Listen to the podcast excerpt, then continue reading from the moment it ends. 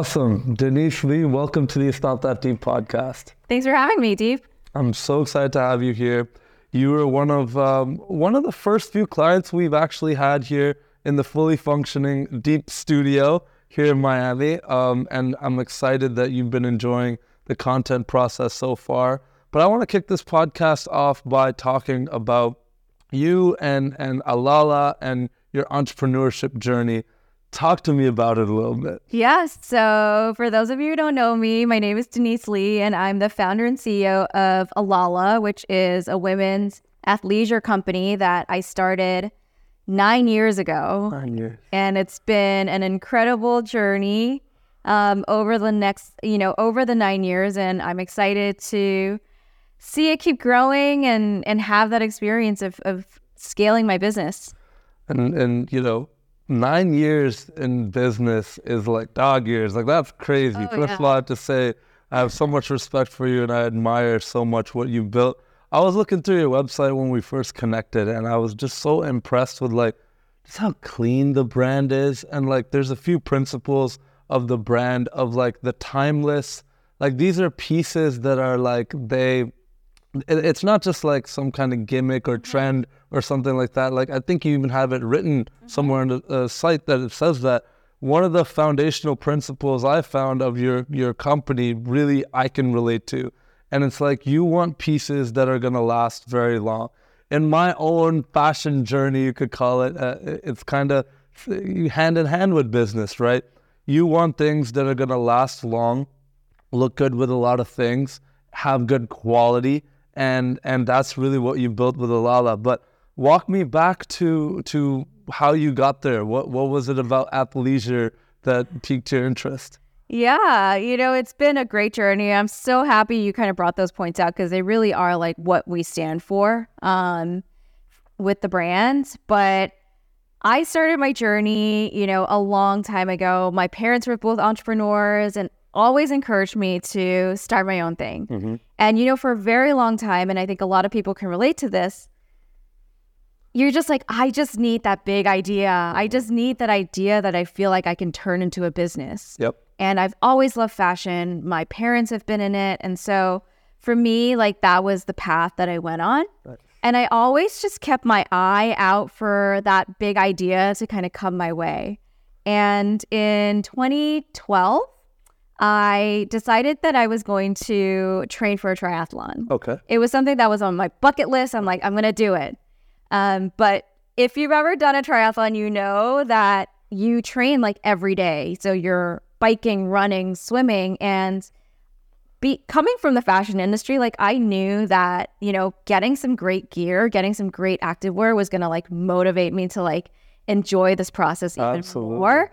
If I look good, I feel good, I want to work harder. And so when I started looking for activewear in the market, nothing really excited me. And remember, this was like 10 years ago, and you know, there were only the big brands out there. And I was like, none of these brands speak to me. I'm not excited about them. They're very functional. Mm-hmm. And that's when I realized, like, oh, maybe there's a white space here in the activewear market for something that's more fashion forward, something that's more like in line with like my style, um, which was very much like a New York kind of like going all day kind of a style. And that's when I started to think, like, this could be my big idea. Um, and I remember like calling my dad, like super excited. And I was like, Dad, Dad, I have it. I have it. It, like, you know, this is going to be my idea. And in a way, when you look back at it, I feel like, oh, like starting an activewear brand, it's not really like the big idea. But for me, it was so exciting, you know, and I spent almost a year researching the market, like really understanding, like, is there truly an opportunity here before I launched the brand? And there obviously was because when we launched Alala, when I launched Alala, athleisure wasn't even a word. It became a word in that season that we launched. And so like we were able to ride that like activewear athleisure trend. like caught the yeah. So totally the timing was very, very fortunate for us with that. Amazing. What were some of the first pieces that you're like, you know what? For me, I need this. What are we gonna like lead to get to the market? Yeah. It was like interpreting um activewear in a more like fashion forward way. So we used a lot of mesh in our first collections, which people weren't really using in that way. Again, remember this was like 10 years ago, it was new back then. And so we used a lot of like bright, more sophisticated Excuse me. yeah, it's okay. We use a lot of like bright and more sophisticated fashion colors versus like very traditional like active wear colors. And so, you know, it really, really took off very quickly. And it's been like a whole journey ever since. Well, my girlfriend's a fan. She, uh, we were looking at the website together uh, when we first started working together. She's like, "Oh my god, deep! Like, and this is just so cool." And like, we have a lot of cool clients, but she never says that because it's like she loves wearing those types of things mm-hmm. that now you might be able to find somewhere else and mm-hmm. stuff. But she specifically told me she's like, "These, these are so cute." The designs, like there's some things are like ribbed, and there's like the textures and the colors, the tones. It's like it really communicates that like fashion forward, but like, hey, like, you know, I might be going to the farmer's market and then I'm gonna hit a yoga session and I'm gonna walk my dog and then I'm gonna, you know, work on some things. Yeah. Like it's it's all of that. And I love how you kind of described it as like that New York, like busy go go life. But like you want to be comfortable, but you want to be cute Yeah. too. So Totally. I, I can relate to that because you know a lot of the times you know I, I know Alala is not necessarily for me, but like that type of clothing is very important for me in my day to day as well. So you know even though for me like I might go to some of these other brands, I'm always looking for those types of pieces that I can like you know what if I'm hopping out of a boxing session like you saw me this morning. Mm-hmm. And I still have to meet someone and be public facing and mm-hmm. see the world. I don't want to look like a bum Yeah. in just like a tank top and some some like you know sweaty clothes. You know what I mean? It's it feels good to look good and you perform better as well. Yeah. I think it matters so much. And yeah, sorry, go ahead. No, I, I was going to say, you know, and we are at a luxury price point, And I think something that's really important that I stand behind with our brand is that if you're going to ask people to pay $100 for a pair of yoga pants, like you have to deliver the quality and you also should deliver, which we think very intentionally about, the versatility of that hmm. piece. So we don't do a lot of very trendy things in trendy colors that are only going to be like looking good for one Instagram picture and then it's like done, you know? Like we really want to have pieces that you can keep in your closet for a long time that you can wear with so many different things and it always looks good even after you've thrown it in the wash like 30 times. One of my first questions that I want to ask you was how is it possible to go from zero to seven plus figures in 18 months? That's a great question. So, for us, I think it was a combination of things. Like I said, you know, we were, we caught the wave of everybody wanting to wear activewear, of stores wanting to have activewear in their stores for people to buy. And so, you know, we were very fortunate to kind of be at the forefront of that. And so we were one of several several brands that came out around the same time that all these retailers were going to to fill that hole in their stores, right? And so like Alala was, you know, an option for a lot of these people and I think again like it's easy to get somebody to buy your stuff once, Mm-hmm. right? But if it sucks, they're not going to come back. Yep. And so, really focusing on the product quality to begin with um, was something that was really, really important to me to make sure that we could stand up to all the things that we were saying about our product, that it was really going to deliver on the promise. And I think that's really important if you're thinking about starting a product brand. I think a lot of times people talk a lot about marketing, Mm-hmm. but and marketing is really important too. But if you don't have a great product, people don't stay. Exactly. Yeah. You can Yeah. get that one time conversion, but how are you going to keep them coming back and back again? Exactly. Quality is the differentiator. What was it about the the quality of, of the clothing that like, made it so different? Like, how did you do that? Yeah. So we actually invested more in the fabrics that we used and also um, the fit and design of the pieces. So a lot of, you know, like there's a lot of cheaper fabrics that people choose to use that just don't feel as good on your skin. Yeah. Um, and we chose to go for more like nylon based fabrics, um, which were more expensive, but felt really good. And just like the wear and tear was like a lot better on those pieces. And so you know, you could wear them for longer and they felt a lot better on your body.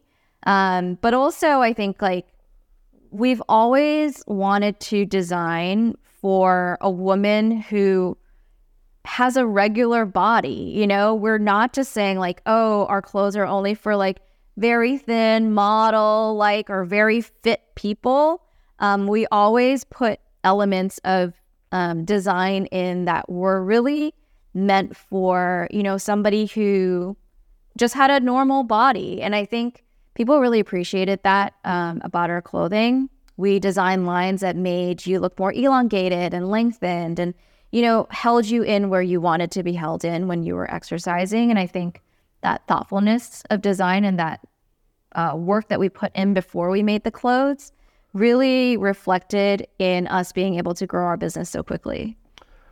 Some of the common themes I'm like getting from this is just how intentional you guys are about everything that you yeah. do. I mean, you took that year of just studying the market and just learning as much as you can about it, and and you know, I'm sure you did a lot of like on the ground, like speaking to people and talking to friends and figuring out like what is it that like really would make this brand stick out. Yeah.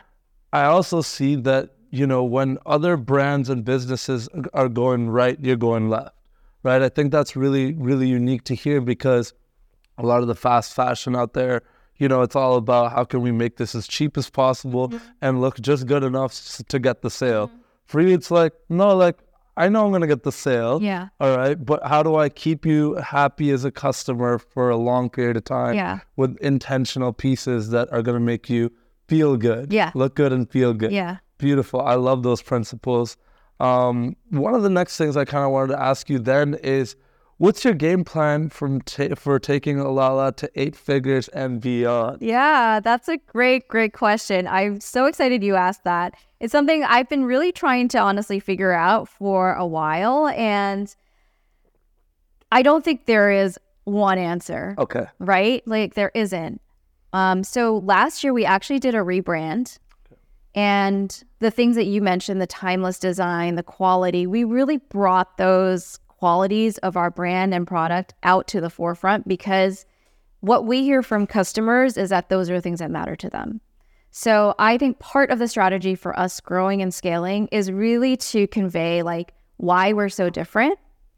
And in such a crowded market now, right? There's hundreds of options of activewear that you can buy. I think saying how you're different and making it very clear to people helps you helps people identify like, oh yes, this is important to me. Quality is very important to me. You know, having pieces that are versatile in my wardrobe are very important to me. Um, and so it helps us, I think, connect with the customer we want to reach easier. Mm-hmm. And so that's part of it. But I think on the other side of things, you know, as a first time solo, self funded entrepreneur, there's so many things I don't know about business. I've never grown an eight figure business before, I've never grown a nine figure business before. And so, you know, in this point of my journey, I'm also learning to reach out for help, reach out for more support. And that's something that, you know, I haven't done a good job of to this point. And so, um, yeah, I've spoken to a lot of people who have told me that, you know, bringing on an advisory board is something that's really critical for our next step of growth. Having people who have the experience of growing eight, nine figure companies come on to kind of show me the way um, is something that I'm working on a lot right now to to enable us to grow, right? Sometimes I feel like we get so either like lost or we're unsure of what to focus on in our business, what's going to make the biggest difference, mm-hmm. that it's hard to make those decisions on your own. So at this point in my business growth, in my own personal journey growth, um, it's a lot just about kind of like bringing in the right people to help me grow. That is the most beautiful and refreshing answer I could have expected. You know, like I, there, there's so many directions you could take in that, right? Like you get specific tactics, these, mm-hmm. and as a real entrepreneur, you know that it's like a plan is a plan, but then it changes a million yeah. times, right? Um, beautiful, beautiful answer. I love, I love that mentorship and advisory is at the forefront of that because even in our business journey, and we're we're not as far along as you or, or anything like that, but you know, from the beginning of Jamie and my's, uh, you know, business careers, even before I met him, and even before he met me, we actually did an exercise the other day where we actually took a look at all of the investments, direct investments we've made in courses, coaching, masterminds, access to people and material and knowledge that's going to help us level up and do it faster Yeah. than if we just try to do it alone, right? We're kind of, oh, okay, how can we skip these steps? Sure, it's going to cost some money. Yes. And cumulatively, over six figures have been invested in that type of learning and growth. And that to me is cool to look at because that's outside of like a traditional education or university or something like that. That is for us like taking our own, like the little money we have and basically taking our egos and saying, mm-hmm. we don't know this. Yep. But how do we get to know it, but not have to do so much? Like mm-hmm. I can skip a step if I know someone who's already where I want to be. So I really love that you're investing in that, I, and I'm so confident that having that advisory board, having people around who around you who can um, steer you in a direction when you hit that fork in the road, and these decisions at that level are so much more magnified Yeah. because every decision means saying no to a bunch of other things. Then you're kind of unsure. Yeah, it's cool to hear other people's you know perspective on that. So really, really cool there. Another question here I've got for you is: Would you ever sell your company? Yes. In a heartbeat, yes, I would. You know, I think it's really important for people going into this to know what they want to get out of it. Right. And I think it takes you down many different paths depending on what your outcome you want is. And not one is better than the other. Some people want to grow a business because they want to leave it to their sons and daughters and they want it The to be a thing, family yes. legacy, which is wonderful and great. Yep. You know, for me, growing my business was more of um, showing myself that I could do it, you know, and and being able to have the experience, the full experience of starting, growing, and then selling a business. To me, that's the that's the thing that lights me up the most. And so, um, I've always been very clear on that. And again, it takes you to do a different set of steps than somebody who wants to keep it in their family or somebody who you know is really happy having a certain size business and it, it just throws off yeah throw, throws off cash for your you to live your life um, but for me yes i would like to sell my business Great answer. I love I love the clarity of that. I love that it's you know not well maybe if this Yeah. and that and depending on this it, it it's very clear that you know you're building this thing to sell. yeah And you know, one of the things that you know I may add on to that, and in when I first started off, you know, this agency with with my partner, my whole thing was, you know, let's just let's get our quit our jobs. Mm. Let's do something Yeah. to like up our lifestyle so we can live the life we want to live, right? But then over time it evolves and stuff like that. And we had those very clear conversations of like, well, like what would it look like for us to walk away from this? What what do we need to happen? And luckily Jamie and I have had those conversations and um, one of the things I read this book called Built to Sell and it really, really actually reframed like Yep. whether you actually want to sell the business or not, you have to build it as if you will. So you can set up systems and operations and everything so that if I got hit by a bus tomorrow, this thing can still make some money for some people. You know what I mean? So that's that's one thing that I just add on to what you're saying there is that it's important to have that clarity and that exit strategy, but also regardless of you know what you're going to do, obviously the strategy may be a little bit different, but if it's a business, you have to treat it as such, mm-hmm. and the goal of that business should be to oper- operate and systemize it so that it's generating a profit, so that someone could eventually like buy it from yeah right? So, so that to me is is a very valuable lesson. Love your take on that. Yeah, I've also read Built to Sell, and I think it does very clearly outline, you know, the strategies that you need to take. And so I think I agree with you. Like, especially as your business grows, systems, processes, even though they're not sexy to talk about and nobody wants to like address them, Like you need to think about it, like remove yourself from the business as much as possible. And I think when you're a young entrepreneur and you start, you know, everybody starts with one person, yourself, you're doing everything. It is very, very difficult for some people to start letting go of, you know, responsibilities, start putting things in place that make you not important right? I think some people want to feel that importance in their business. They want everybody to come to them and be like, Deep, what should I do? What should I do? What's the next step? Blah, blah, blah, blah, blah. But I think you realize that you become a liability and a bottleneck and a bottleneck to your business instead of helping it grow. Absolutely. And sometimes I feel like that's the difference between building something to sell and to exist outside of yourself and building a business that you want to stay in forever. Exactly. Like, I mean, uh, there's merit and it's a beautiful thing for people to go after being uh, freelancers and stuff like that and basically owning their job yeah. and that's that's great if you want to be a solopreneur and you just want you want to run the ship you want you work on x many projects and you're like no i don't even want employees or anything that that's cool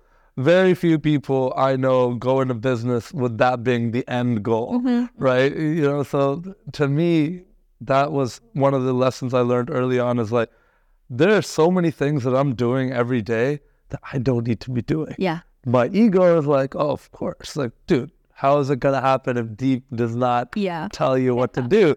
But the more and more I get into this, the more I let go. And every day, you know, uh, Jamie can attest to this, and everyone on the team can attest to this. I, I'm trying to remove myself as much as possible, mm-hmm. and that's not easy though.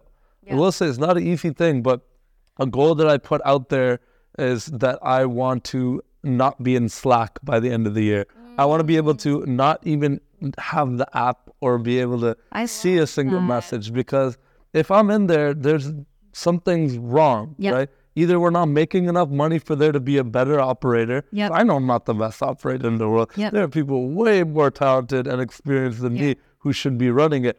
I I want to be on top of it I want to be an owner. I don't really want to be a CEO. Yeah. As good as I am at it, I don't want to be a CEO forever. Yeah.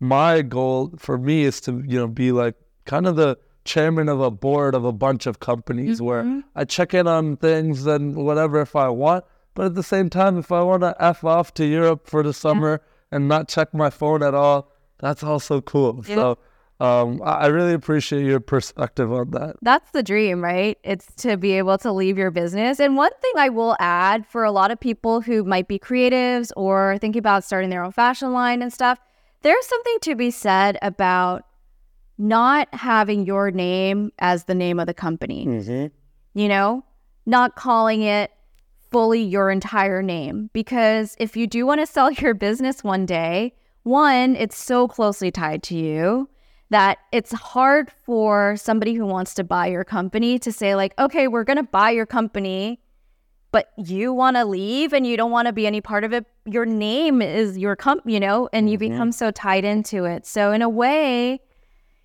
that's why I didn't name my company like Denise, whatever. You know what I mean? Like, yeah. so it's something to think about for sure. Absolutely. And that's actually one of the challenges uh, that we see in the personal branding space. Mm-hmm is when people don't have an underlying business backing up whatever the, it is that they're promoting with their brand, or if they don't have a clear path to monetizing their brand outside of just their own name or their own everything.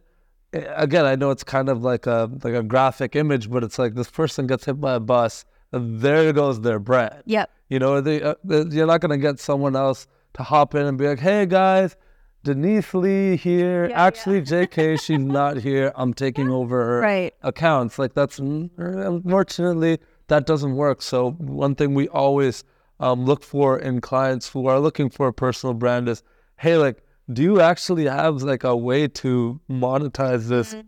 outside of just your name? Yeah. Right. And and uh, but I will say, it, like on that note as well it that is the quickest way to connect with a large audience as well. Yes. So it's a double-edged sword. You have to be trick. It's kind of a tricky balance, but you have to be careful, not going 100% any direction. Um, you know, uh, there's a lot of merit to being completely anonymous and mm-hmm. just crushing business and, and not doing any personal branding. But from what we've seen, you know, so many people have benefited so much from kind of having both. Yeah, I think especially because there's so many industries that are so competitive. One of the competitive advantages you have is that your customers love you, they love your story, they love why you started this brand. Yeah. And yeah, I, I do think it's not a cut and dry, like easy decision to make. Absolutely. I mean, look, for me, every business I've ever started has a part of my name in it. Mm-hmm. A for my ego. Two, I think it's kind of cool. But um, there's a reason it's not called like Deepak Social Brand, Yep. right? Yeah. Deep is general enough that it's just a word, Yep. but it's you know close enough that it's a part of my name enough where I feel like emotionally invested in this thing has to succeed. So Yeah. I, I- I feel like uh, we've done a pretty good job of kind of balancing that as well. I love that. Do you have immigrant parents? I have none. So my story is that I grew up in Singapore Okay.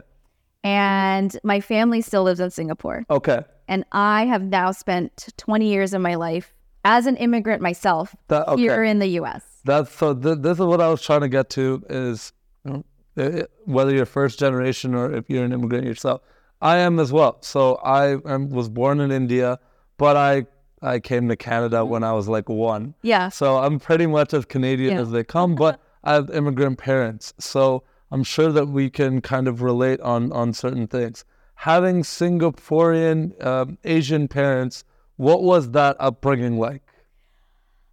Again, I'm sure you can relate a lot to this. You know, it was very much performance driven. You had to do well in school, and that was the most, most important thing. That's the measuring your- stick. Yes, in your life. That's what they measured you against your siblings, you against all your friends, like, you know, against their friends' kids. Like, everybody just had to do really well in school.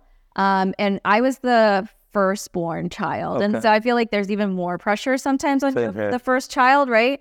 Um, my brother and sister were allowed to kind of like do more creative things um, and and explore some other parts of their you know interests. And I I was really focused on school, and so for a long time, like that's kind of the thing that you know makes you a good child or a bad child was how well you did in school. Um, and now as an adult, you you realize like how narrow that is in some ways. And I think you know I wish I had more opportunity to do a lot of things when I was a kid, but it also I think instills in you some really great values and great kind of training, especially for being an entrepreneur. um, so yeah, that was my experience. I'm I'm grateful for it, you know, because on one hand, you know, it was the definitely doctor, lawyer, engineer Mm-hmm. dynamic where it's like that is pretty much the only way we're gonna consider you successful, Right. and because we want to brag about you to everyone else, right? But as as you get older, you realize that it comes from a good place, Mm-hmm. and they just want you to be successful. They just want you to be safe and to be able to provide Yeah. for your kids. And in their minds, that is the way to do that, Yeah. right? But uh, what I'm curious, and probably what's going to be a little bit different in your story and, and mine, is your parents were entrepreneurs. So with that, you know, you're still, um, they're still measuring success as, you know, how what how how much effort you're putting into school and what your grades are like and, and that type of stuff. But was there ever, and, and you know, excuse my ignorance, you know, on Asian culture here, but you know, was there any pushback from you to be like, well, hey, like you guys, like Mm-hmm. school was number one. you Yeah. know, you weren't measured by some job or outcome. Like you guys are entrepreneurs. Yeah. Was there any of those conversations back and forth, or did you just go with it? so I was really lucky because, you know, both my parents were entrepreneurs and they always said, like, you can go and start your own business and, you know, do what you want to do. But at the same time, like, you still needed the discipline of going through, like, getting the good grades and stuff. And I think maybe it was more on, like, instilling those values of discipline, hard work, you know, working at something for a long time um that they more valued in like the getting good grades than like the actual like getting Mm. good grades um but having said that you know like business is still very cut and dry in a way that like you know how much money you're making and somebody else is making double you. Somebody's making 10 times 100 times you. So um you know for for me there's still that yardstick that comparison marker that is very similar to like getting 100 on a test versus like getting 98 on a test you know and So you only you only did this many million revenue. yeah, exactly. And, yeah. and so it's like, oh, like okay, like yeah, you're okay. This this much is it's fine, but you know, like that person is doing fifty, that person is doing a hundred million, like. So I Does don't think you ever get you? away from that. But does that drive you? Like, or or have you gotten away Yeah. from that completely? So I used to let it be a negative driver. I used to and let it get to me in a negative way, right? And so I said, oh, like this person's been in business as long as I have, but they're doing double my revenue, five times my revenue. Like, what's wrong with me? And, you know, I really, that mindset doesn't help anybody. It makes you feel bad about yourself. It makes you feel like your work is not important or you didn't do a good job. So I've really spent the last couple of years reframing that into a more positive statement, which is that what's possible for them is possible for me. Hmm. So, oh, putting this person in my path that's, you know, been the same amount of time in business, but they're doing five times what I'm doing right now. I'm like, okay, the universe is showing me that I that I can do that too. You know, that I can get there. It's not an impossible thing. So for me, like I try to think about that way more than I try to think like, oh, like I just not am doing well. I'm not doing as well as this other person. That's a really healthy mindset. Yeah. And and wow, like I, that's really refreshing because I catch myself even um, comparing, right? And I'm always you, you never compare down. You always compare up, Yep. right? So you never think, oh well, I'm doing this and we're doing that. You're thinking, well, yeah, I'm doing this, but there's this 21 year old who's doing 50 times that. Yeah.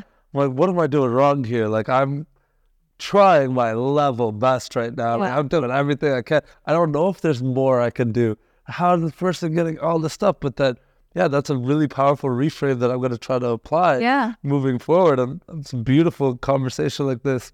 I get to take that away because, yeah, it's, there's a weird relationship between the competition of it, of like, well, like you definitely want to do the best that you can, but then also the the more healthy mindset of being like, well, like, look, there's so much possible out there. Mm-hmm. There's so many people with different advantages or disadvantages. I'm here right now. I know I can get there. Yeah. And I think something that really helped me is like this very simple analogy, right? I have $5 and I'm going to pay you $5 for your cup. Now I have your cup and you have the same $5. You're going to take that $5 and give it to someone else to buy a sandwich. And so, in a way, money is infinite and your possibility for making money is infinite because there's not only a certain amount of money in the world. Money moves everywhere all the time. And so, you know, for me, it's like, oh, just because this other activewear brand is doing this doesn't mean I can only do this. Hmm. You know, because money moves everywhere all the time. And so that $5 is going to get passed around so many different ways in its life, like that you can't think of business as a zero sum game. Hmm. You have to think about it as this infinite possibility for yourself. That's beautiful. I, I love that so much because with that, you've reframed it to there being infinite possibility and leverage. That's that's a really important way to look at it. I love that. Yeah. Something I kind of want to dive in a little bit eh, because because it seems like you've got a really good mindset o- about all this stuff and coming up on a decade doing this. You know, you've probably had extreme ups and downs and roller coasters and crazy bad months, mm-hmm. amazing good months. How do you keep yourself so even keel? What what is like kind of your mindset tricks to stay so calm? Because I can feel your energy that you're you're just calm, cool as a Yeah. cucumber person. How do you how do you get to that? I think it's partly just my personality. Mm-hmm. Like I've always been this way.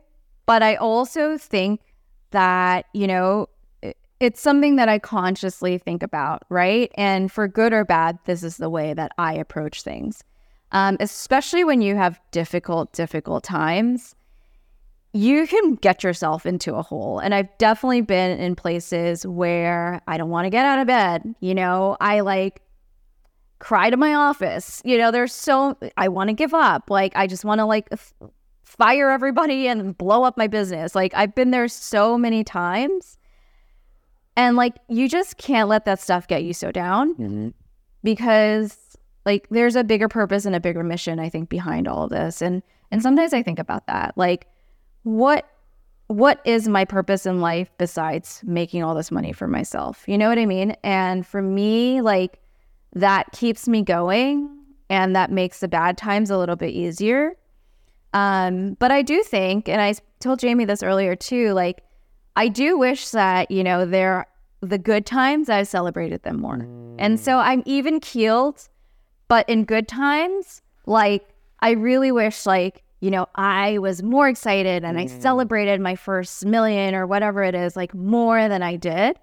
Um, so I think there's something to be said either way. Yeah, I'm, I I think like a good analogy for me is you know climbing a mountain, right? But you don't, you might not see the the summit yet, and you're like, oh well, like I just gotta get to this part, and then like I'll I'll be happy because like it's like almost there, right? Yeah. And then you get up there, and then there, there's a bend, and you're like, oh, there's there's like three more. It's like Mm-hmm. Oh, okay, yeah. well look, let's just keep going. Like you know, can't get too high, can't get too low. Like let's just keep going. But it, it's cliche, but it's about the journey. Yeah. Anyways, right? Totally. So mm, that's something I struggle with as well. But Jamie and I do, we do try to, you know, we hit our first uh, seven figure mark. And when we started to hit some of these milestones, we actually do try to intentionally, like, you know what? We're going out for dinner Yeah. tonight. I know we, we might not be able to afford this or we got seven fires to put out or whatever, but tonight we're going to go drink some beer Yeah. or some drinks and go watch a basketball game and celebrate this thing and with other people. I think that's important as well. Totally. And I also think sometimes, like when you have a team, you have a team of people who chose to leave whatever they were doing and come and work with you, you know, and they look up to you and you're their leader. You never want to like show so much like stress, disappointment, negativity around them because I just know down. how much, you know, it affects them and it makes them panicked and it makes them sad. So, in a way, like you're also regulating that feeling because you always want to be, you know, kind of a, a leader and a strong um, role person, model. Yeah. role model for your team. Yeah. Yeah. No, that's powerful. But, you know, on the flip side of that, kind of like you're saying as well, they also want to share in a, in a win. They, Yes. they want the pizza party. They want the retreat. They want the, you know, fun things to celebrate because it, it can boost morale and have everyone more hyped up and, and ready to continue on the road. So that, that's a, that's a really beautiful um, lesson and, and outlook on it on a more personal side, how do you, um, you know, what are some of the habits that you have on a day to day basis that you find keep you performing at a high level? Yeah. So, you know, I'm a big proponent of having some quiet time, whatever that means for you as an individual. Like for me, it means that when I walk my dogs in the morning, I don't listen to music, I don't listen to podcasts. Like I leave my mind kind of like completely open for thought to come in, for the downloads to come in. And I find so many people like every single moment of every single day, they're having some like stimulation, right? They're watching something, they're listening to something, they're saying something, you know, and it's like they don't give themselves any time to like really just let their mind be more free and open and quiet. Hmm. So for me, I found like I can hear that little voice when I'm really quiet. And whatever that problem is that I'm trying to figure out, if I can't do it, I just say, like, okay, I'm leaving it. And a lot of times, like, it, it'll come. It'll come, but only when you're quiet. And so um, for me, it's just really important. My morning walk is, you know, 15, 20 minutes. It's not a long time, but it really helps just to like let my mind be really silent and see what comes in. That's beautiful. I love those types of walks or even showers or long drives where I kind of can't have, or, or like you can with your phone and stuff like that, but like you leave it at home or force yourself to have that stillness, that quietness. Yeah. And yeah, the mind has this very weird ability to solve things like creatively and come up with solutions that you're like, I would have never even thought of that if I was like trying to Google it or trying to ask someone or trying to do them Yeah. uh, like listen on podcasts or all the stimulus, right? I do think in you know 2023 as we're recording this, um, we have too much input, too much stimulus, too much going on that those moments in the sauna, those moments going for a walk, those moments just being in nature for a little bit are actually some of the most important minutes in your entire day. Yeah. And some of the most creative and influential people ever say the exact same thing. So that's that's a really valuable um, piece of advice there. I love that. And it's easy. Anybody can do it. Yeah, I, lo- I love that so much. In terms of fitness, what, what is your your fitness uh, um, your routine look like? Yeah. So I'm not very consistent with my fitness, I have to say. And it's something that, you know, I'm always working on and I'm always trying to, for me, I think it's the consistency that is more important than like the intensity of the work. And so at this stage in my life, I just turned 40. Like my health is really important to me. And I think, you know, people like get to my age and they're like, oh shit, like I wish I had, you know, done more, like paid more attention. Um, so fitness for me is a part of your overall wellness and it's it's a portion of it, but it's not the whole thing. So as long as I'm moving my body in some way every day, like I consider that a win. So even if it's just going out and walking my dogs, like that to me is a win. I don't try and force myself into like a really regimented fitness schedule because I've tried it so many times and I don't like it. And I like give up after two weeks, you know? And so for me, it's more like light exercise. Um, I like doing Pilates, I like walking. Um, and that's what's working for me right now. I've gone through the phases of going to boxing and this and that. And, you know, I enjoy all of it. Um, but currently just like feeling into what feels the best for me, that's what's that's what's happening. I think that is some of the best advice ever because there's so much noise out on the internet in the world that this is the only way. You must do this eight times a week and then intermittent fast and Yeah. do this and then yoga and meditate. And it's like, oh my God, like Yeah. I could just be a full time, like just doing the recreational stuff. What am I going to hit all the other priorities in my life?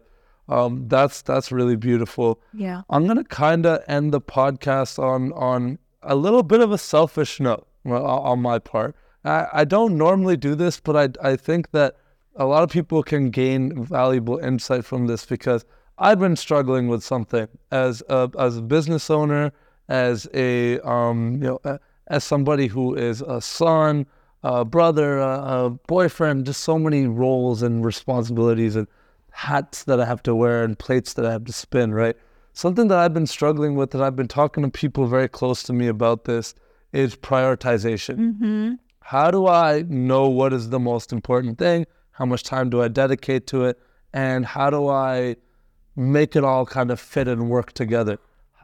Do you have any advice on that? And it's okay if you don't. I, I just wanted to selfishly ask for my own you know growth. Uh, I, I'd love to hear your perspective on it if you have any. So my perspective on this is there are seasons for everything. Mm-hmm. There are seasons where you need to put your business first, you know, and really focus on that. And things have to take a back seat. There are seasons where I want to focus more on my relationships, you know, and that takes a priority. Like I think we have to all be really realistic about not only the fi- the time that we have, but also the energy that we have to give. Mm-hmm. And boundaries are really, really important. And what I think works best for me sometimes is actually to say out loud to my boyfriend or my family or to friends, like, listen, you know, this weekend I really have to spend all day Saturday working on this thing because it's really important.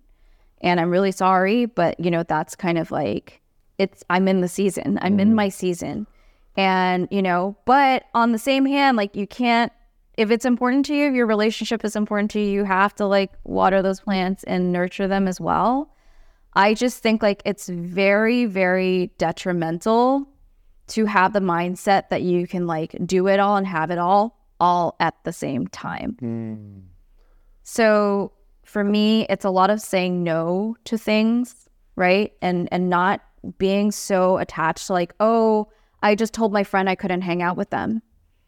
And being up eh, you know, and being afraid that they're gonna be upset with me. Like it is just a reality and that's my boundary right now. I love that. So many amazing things to take away from that. And yeah, that, that's really refreshing to hear. You can't do it all at all times. Got to learn to say no to things. And yeah, I've been really trying to be more intentional about vocalizing things. And I do have a tendency to want to say yes to everything and take everything on and have responsibility. But no, I can handle it. I'll be fine. I'll do it. Let's do it. I'll do that too. We'll do that too. We'll get check all the boxes, do all the things. But yeah, I I I want to be very mindful that like, hey, I want to do this for a long time. Yeah. I'm going to burn out if I try to do everything. Yeah. And seasons, I love, I love, Yeah. love that advice. And we've all had that experience where you like meet your friend for coffee and they're like on their phone, like trying to like do something on the side, or they're just not even listening to what you're saying. You know, you're they're like distracted You're by not even something else. right now. Yeah. So what's the point?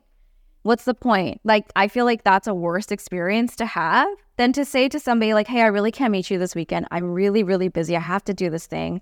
You know, but like two weeks from now, like let's go to coffee and just be like very intentional. Like when we're having coffee, I am having coffee with you. I'm listening to you. I'm connecting with you. Like that's so much more meaningful than like seeing somebody every week and like both of you are on your phone, like doing nothing, you know? Yeah, it's like, yeah, I have 13 minutes uh, to see you between these four meetings. Like, I'm just going to squeeze you in. Like, Doesn't feel good. no, absolutely not. I really love that advice.